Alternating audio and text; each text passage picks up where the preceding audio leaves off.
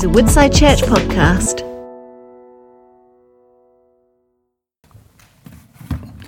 Thank you, Ensign, for that introduction.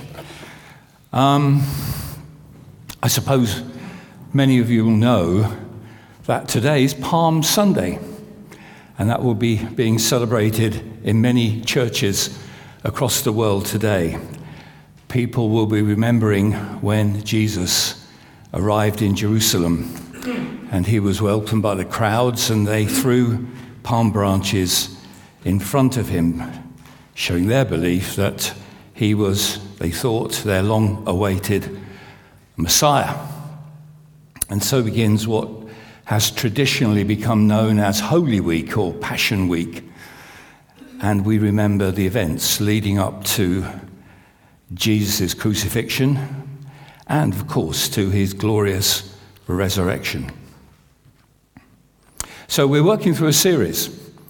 Uh, it's called A Piercing Quiet. And this morning's focus uh, brings us to the trials of Jesus, which led to him being sentenced to a cruel execution on a Roman cross on a hill outside Jerusalem. And this morning we're going to be look at um, what I'm calling an almost silent defense. Can I start by praying? Father God, we thank you for your word. We thank you for your Bible. We thank you that it is our handbook for life. We thank you that it tells us so much about you. It tells us all we need to know.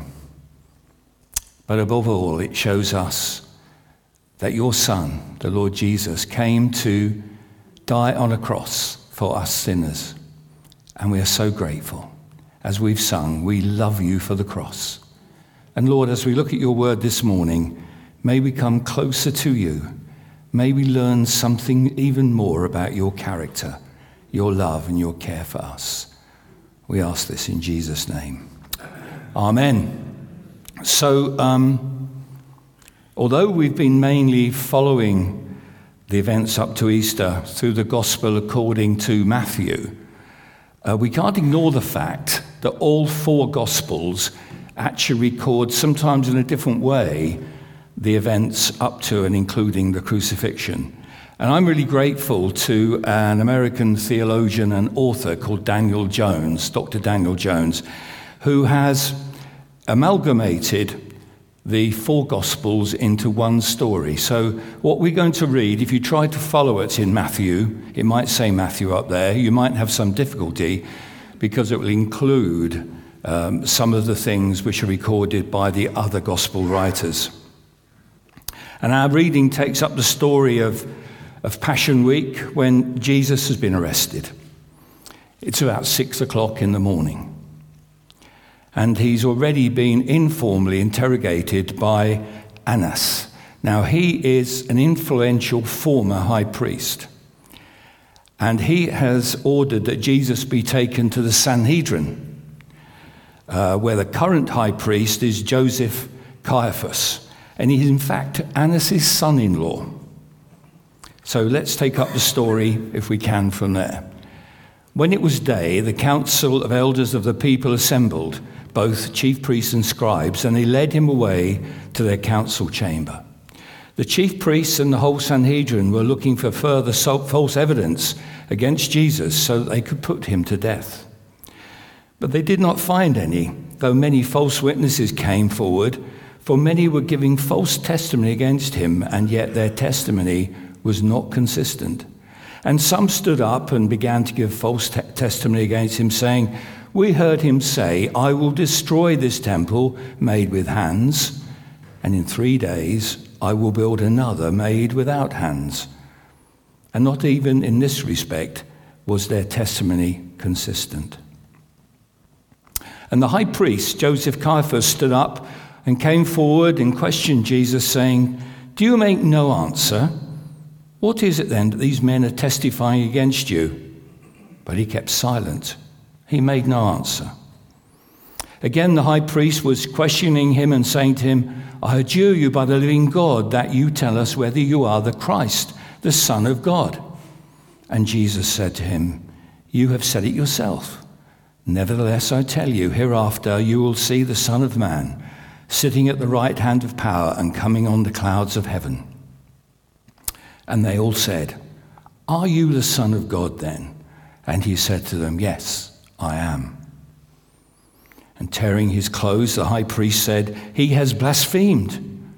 What further need do we have of witnesses? Behold, you have now heard the blasphemy ourselves from this, uh, his own mouth. What do you think? How does it seem to you? And they answered and said, He is deserving of death.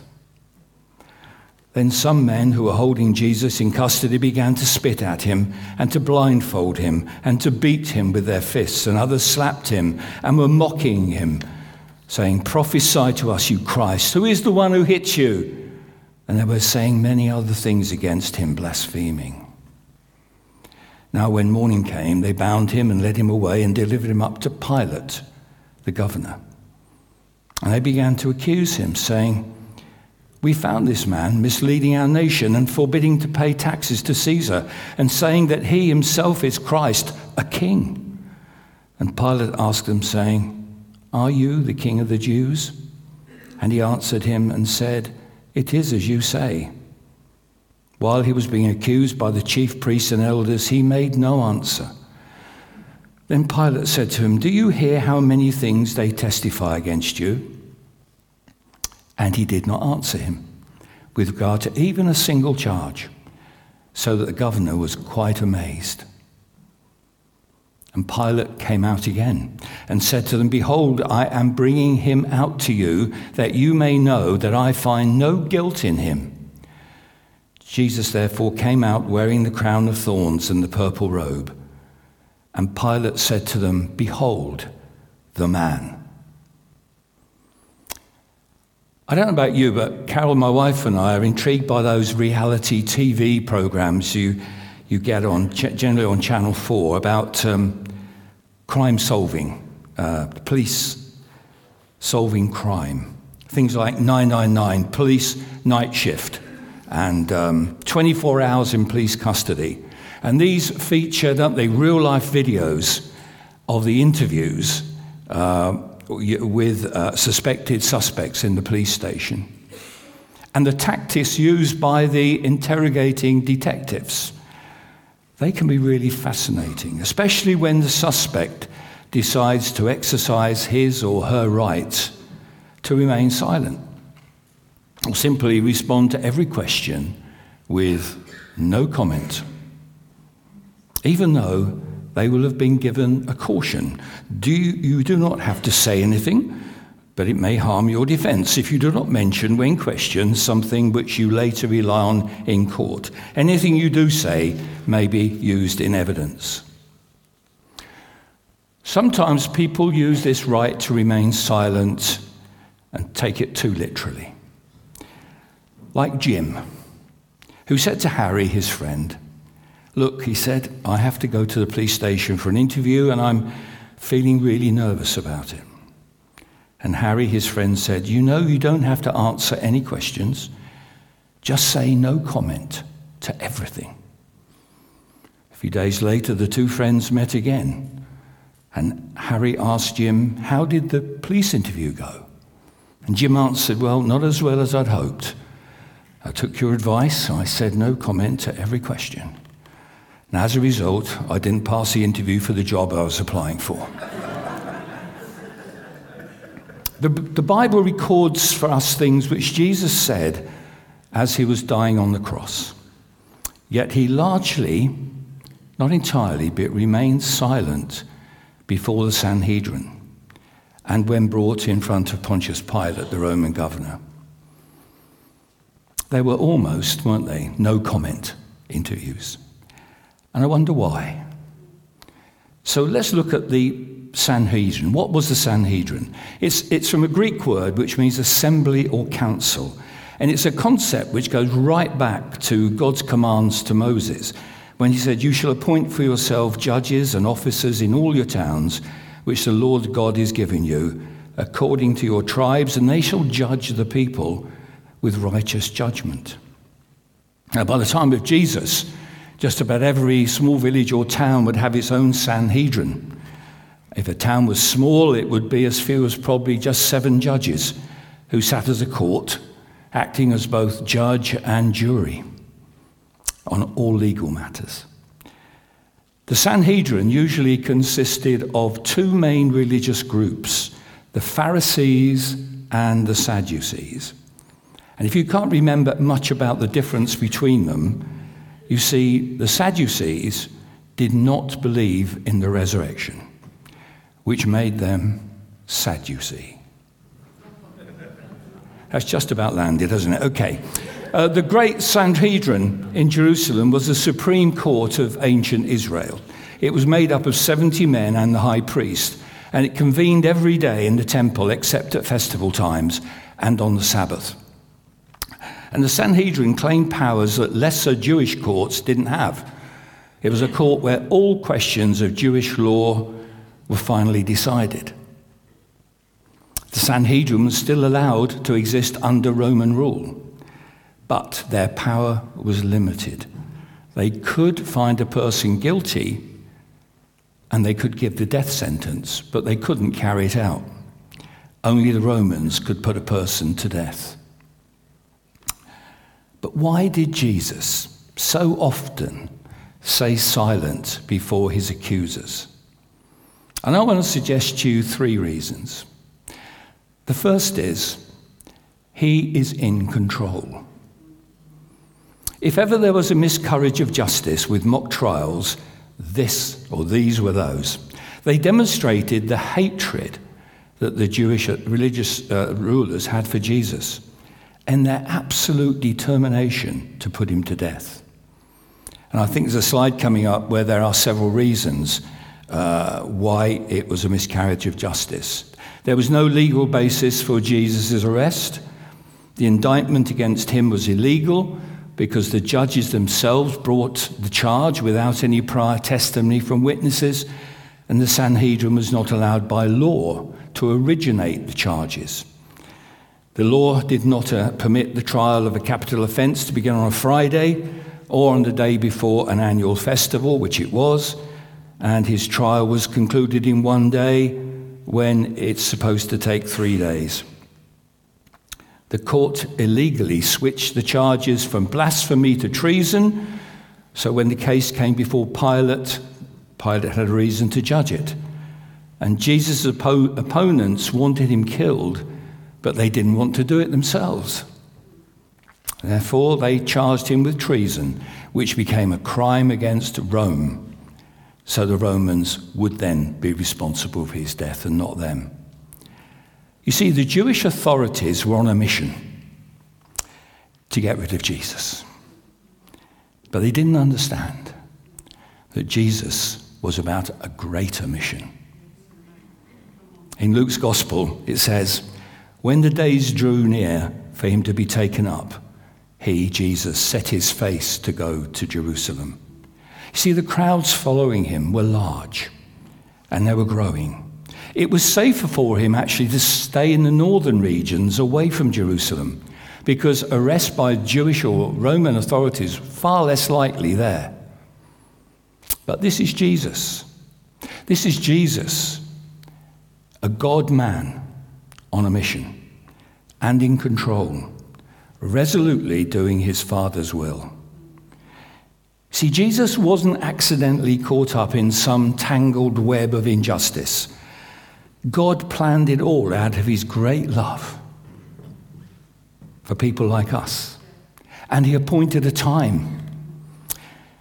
And Jesus was the very embodiment of his Father's love for us, sinners.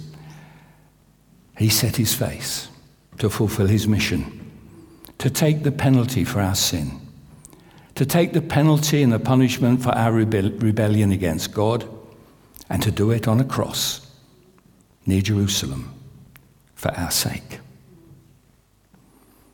He's in control. He hadn't uh, resisted arrest. When one of his followers had taken up a sword to fight, he rebuked him, saying, Do you not think I could call on my father, and he will at once put at my disposal more than 12 legions of angels? But how then, he said, would the, would the scriptures be fulfilled that say it must happen this way? And don't forget the words of Isaiah prophesied 700 years previously. He was opposed and oppressed and afflicted, yet he did not open his mouth. He was led like a lamb to the slaughter. And as a sheep before its shearers is silent, so he did not open his mouth. Jesus is on trial. It's unfair. It's totally unjust, but he's in control. He had said previously, No one takes my life from me, but I lay it down of my own accord. He remains in control today. Today, he's still in control. After all, he's the one who was there at the very beginning. He's the one who spoke the universe into space. He was the one who flew the stars into space. He was in control. He is in control. He will always be in control. And we know that for those who love God, all things work together for good, for those who are called according to his purpose. He is in control. Whether it's finding a glove or whether it's dealing with your sickness, your illness, your worries, your anxieties, put your trust in the one who's in control. Now, this next reason I want to give for him being quiet might surprise you. He is the judge. Why did the Jewish authorities hate him so much? They were jealous of him. Everywhere he went, he attracted huge crowds, multitudes pressing in, want to listen to his every word and watching his every move. But the Jewish authorities, on the other hand, they laid heavy burdens on the people. They regard ordinary, regarded ordinary people with a spirit of disdain and scorn. While they wouldn't think of going into the home and having dinner with a tax collector, Jesus did exactly that. He freely associated with people whom the Pharisees considered to be rabble. The only thing the Pharisees looked at was people's sin. And so they had a contempt for common people. Another reason why they hated him was because he exposed them. Before Jesus came, it was the Pharisees in particular, as well as the Sadducees and the scribes and people, who set the moral standard for the community. They sat in the highest places in the synagogue. They were the ones who were most honored and celebrated for their so called virtue. But their virtue, as Jesus taught repeatedly, was a pretense. It was external religion, a phony righteousness. He said to them, You're like dead man's tombs, whitewashed tombs that are painted without blemish on the surface, but inside they're filled with dead man's bones. Woe, he said to you, teachers of the law and Pharisees, you hypocrites! You shut the door on the kingdom of heaven in people's faces. You yourselves do not enter, nor will you let those enter who are trying to. How to win friends and win influence, yeah. Yeah. Pharisees, Sadducees, scribes, priests found it easy to get rid of Jesus. So Jesus mostly remained silent, even when he was falsely accused, because he knew that the trials were illegal, founded on false accusations, born out of hatred. But I think we can wonder whether Jesus, the sinless, innocent God man had in mind that one day he will judge them. The tables will be turned when the day comes when he judges. He will decide the eternal fate of those who believed in him and those who rejected him. You see, God has set a day when everyone, all of us, will be judged. And he's appointed Jesus to be the judge. This won't be a revengeful judgment, not, not Jesus getting his own back. The religious leaders had every chance to accept him as the Messiah, but they rejected him. And Jesus had repeatedly prophesied that he would suffer and be rejected by the elders, chief priests, and teachers. They must have heard him quote about himself from Psalm 118. Have you never read in the scriptures, the stone the builders rejected has become the cornerstone? Jesus had told his followers how he had been given the authority to judge by the Father. Roman, uh, in John 5 22 to 23, he says, Moreover, the, judge, the Father judges no one, but entrusted all judgment to the Son, that all may honor the Son just as they honor the Father. Whoever does not honor the Son does not honor the Father who sent him.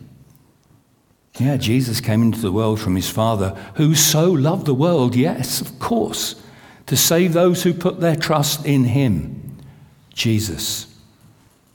But his second coming, and there is to be a second coming, will also bring judgment.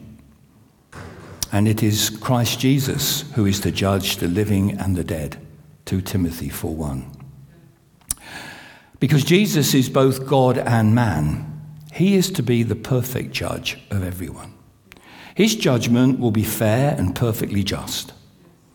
For he, God, has set a day when he will judge the world with justice by the man he has appointed. He has given proof to this to everyone by raising him, Jesus, from the dead. You know, we often talk about and celebrate quite rightly the truth about God's wonderful, lavish love, grace, mercy, and forgiveness. Wonderful truths. But there is also the truth there is to be a reckoning, a judgment. For the Pharisees, for the Sadducees, for the teachers of the law, for his Roman executioners, and for us, all of us. I want to say something, confession time. I have been a judge. Well, I've been a magistrate. So if you've got penalty points on your license right now, it was probably done by post. It was nothing to do with me. But I share this with you because I've sat in court and I have seen people being found innocent uh, of all sorts of offences. I've seen the relief. I've seen the utter elation. I've seen people walk out of a court punching the air with relief. I'm innocent. How much more will we rejoice when we are found innocent? Sometimes people say, I can't understand why people in some of these churches, these so called contemporary, why, why do they get so excited about praising God? We've been found innocent, folks. Right? We're walking out of the court free because somebody else has taken the penalty for us. How much more can we rejoice now knowing that we will be found innocent? Have you rejected Jesus? I hope not. Are you sure you haven't rejected him? It's not too late to accept him now as your Savior and your Lord. More of that in a moment because you see, he is innocent. The opposite of no comment or silence is to try and explain yourself. You say, I know this looks bad, but it wasn't me, it was somebody else. I can explain myself. I've got excuses. It's not true. I never said those things. Oh, it's no big deal anyway, is it? Anyway, what you're accusing me of, it's nonsense. It's ridiculous. It's absurd. You know, I can't even be bothered to answer your stupid questions. So bring on all those so called witnesses. Staying completely silent could have led Jesus to being set free. Who knows? But he says just enough to be sent to his death on the cross. This is why I say it's an almost silent defense, because he does speak. God made him who had no sin to be sin for us, so that in him we might become the righteousness of God. He became sin for us does not mean that Jesus was sin or a sinner or guilty of sin. In fact, he was innocent. Indeed, Pilate, the Roman governor, finally declared, I find no guilt in him. Remember his betrayer, Judas? distraught at what he had done, finally said, I have sinned because I have betrayed innocent blood. The centurion who oversaw his execution on the cross, he would declare, Surely this was a righteous man. One of the criminals on the cross next to Jesus would rebuke the other criminal, saying, We're punished justly, for we're getting what our deeds deserve. But this man, Jesus, he's done nothing wrong. Jesus was innocent. And so he becomes our innocence. A bit another way, he was righteous and he becomes our righteousness. The word for this is, is innocence is imputed to us. So that in him we might become the righteousness of God. So that to impute something is to ascribe or to attribute it to someone. On the cross, our sin was imputed to, it was laid on Jesus. That's how Jesus paid our sin debt to God. He took the just penalty that our sin deserves. So, by putting our trust and our faith in that fact, Jesus, his righteousness, his innocence is imputed to us. Now, this is the gospel. this is the good news. I tell you what, it's more than good, it's fantastic. Some people would say it's outrageous because that sounds too good to be true, but it is true. We're not righteous ourselves. Rather, His righteousness is applied to us when we put our faith in Him.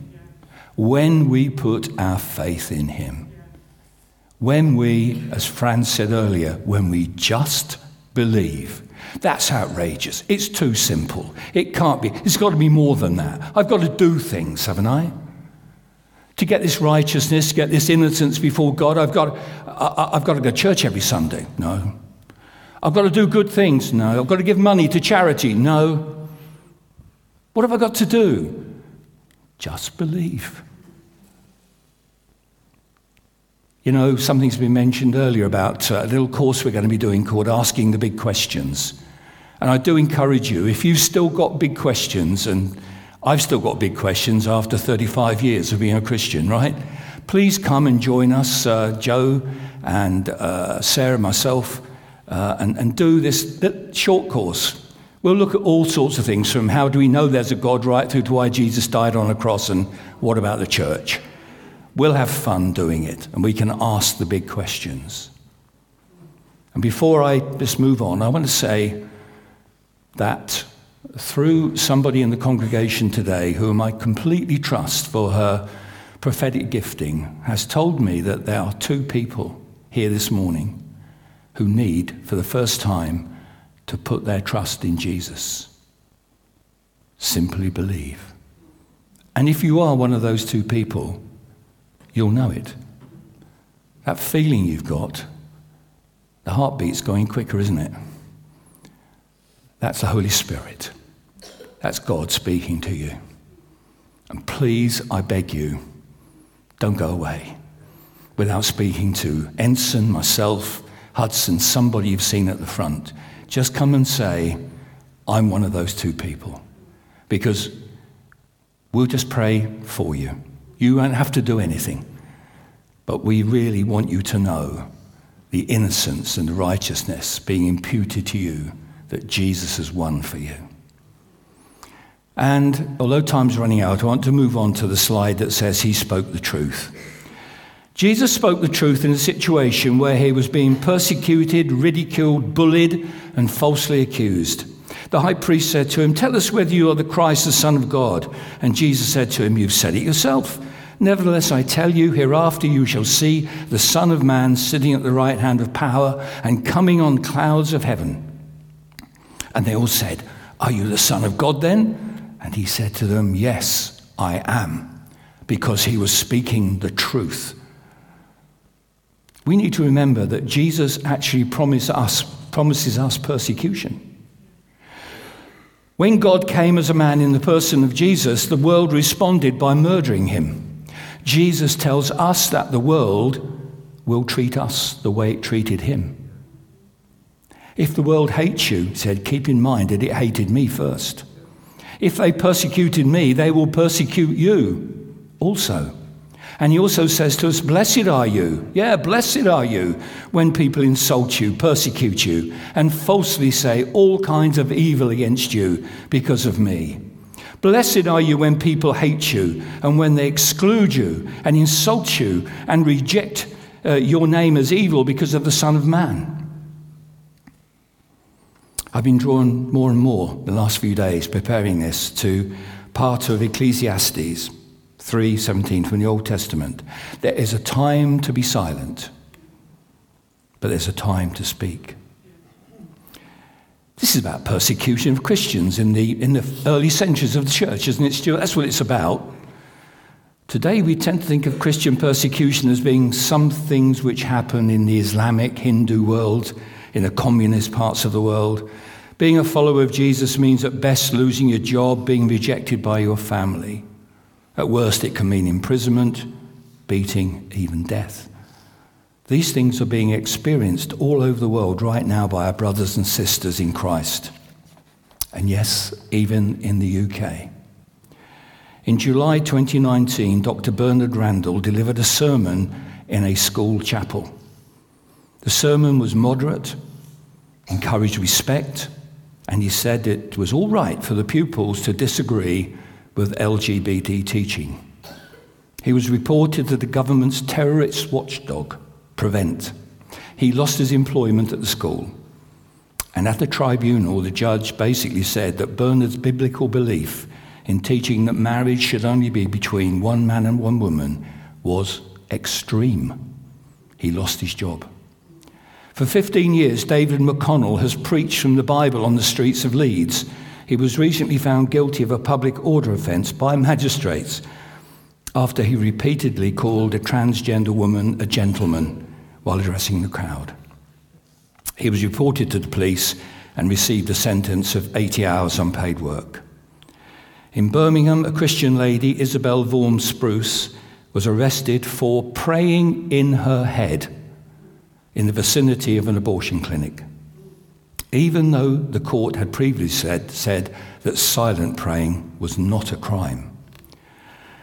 Dr. Aaron Edwards, a lecturer at a well known UK Bible college, has been dismissed because he tweeted on social media that the practice of homosexuality is a sin. You know, it seems that all of us, like Jesus, are standing in a court. It's called a court of public opinion. Church, I'm not sure how much longer people like me will be able to stand in pulpits up on the stage and preach the truth without being arrested. On the streets, in buildings like this, we're in a battle. We're in a conflict. So, what must we do? God's word tells us that there is a time to be silent and a time to speak. I think we must pray, first of all. Because our, our struggle is not against flesh and blood. Let's remember that.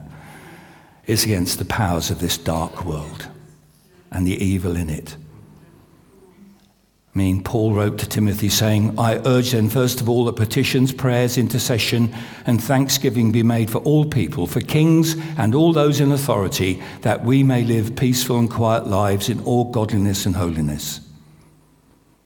We must pray for those in authority, including leaders of some churches, where they are adopting doctrine which is clearly against 2,000 years of biblical belief.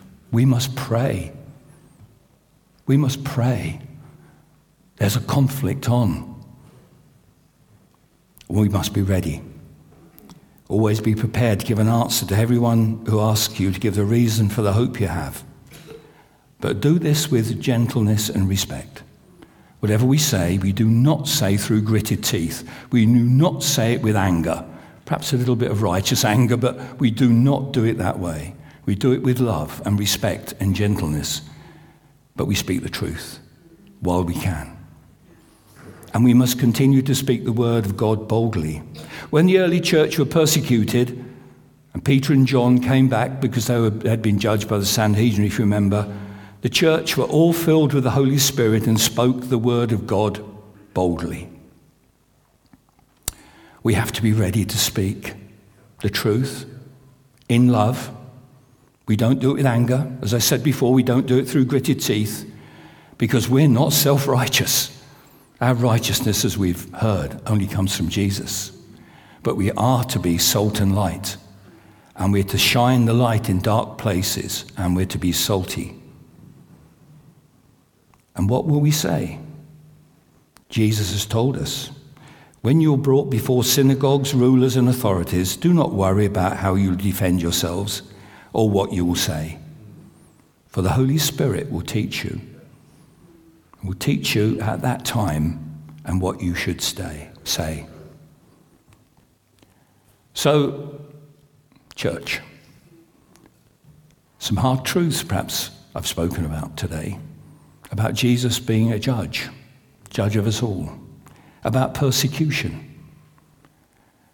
These are, these are true.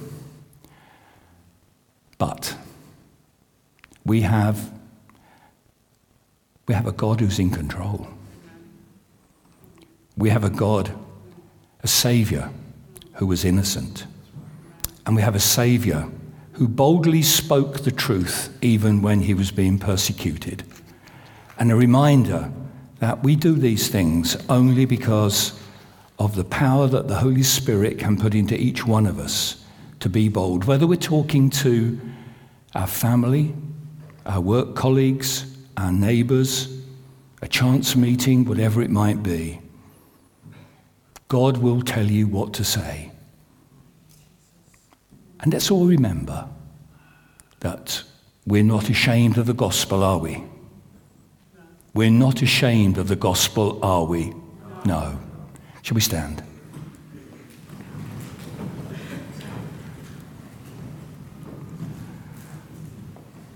Lord Jesus, we want to thank you for your utter obedience to your Father, your utter determination to fulfill the mission, that you went to Jerusalem at that time, the right time, in obedience to your Father that you suffered the accusations that were false. You knew it was all a mock. You knew it wasn't fair, but you did it for us. And you faced the humiliation, the utter humiliation, the pain, the agony of the cross. And you did it for us because you were the perfect God man.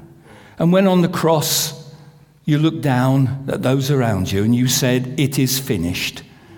You were saying that basically all of our sin and rebellion against God has been dealt with once and for all. And Lord, as I've said earlier, for us the requirement is to regard you as our Saviour and our Lord. More than that, regard you, but to love you as our Saviour and our Lord. Lord, help us as we go from this place tomorrow and the day after and the week after and the months after and the years to come to always be those who speak the truth in love about who you are and what you've done for us. In Jesus' name, amen.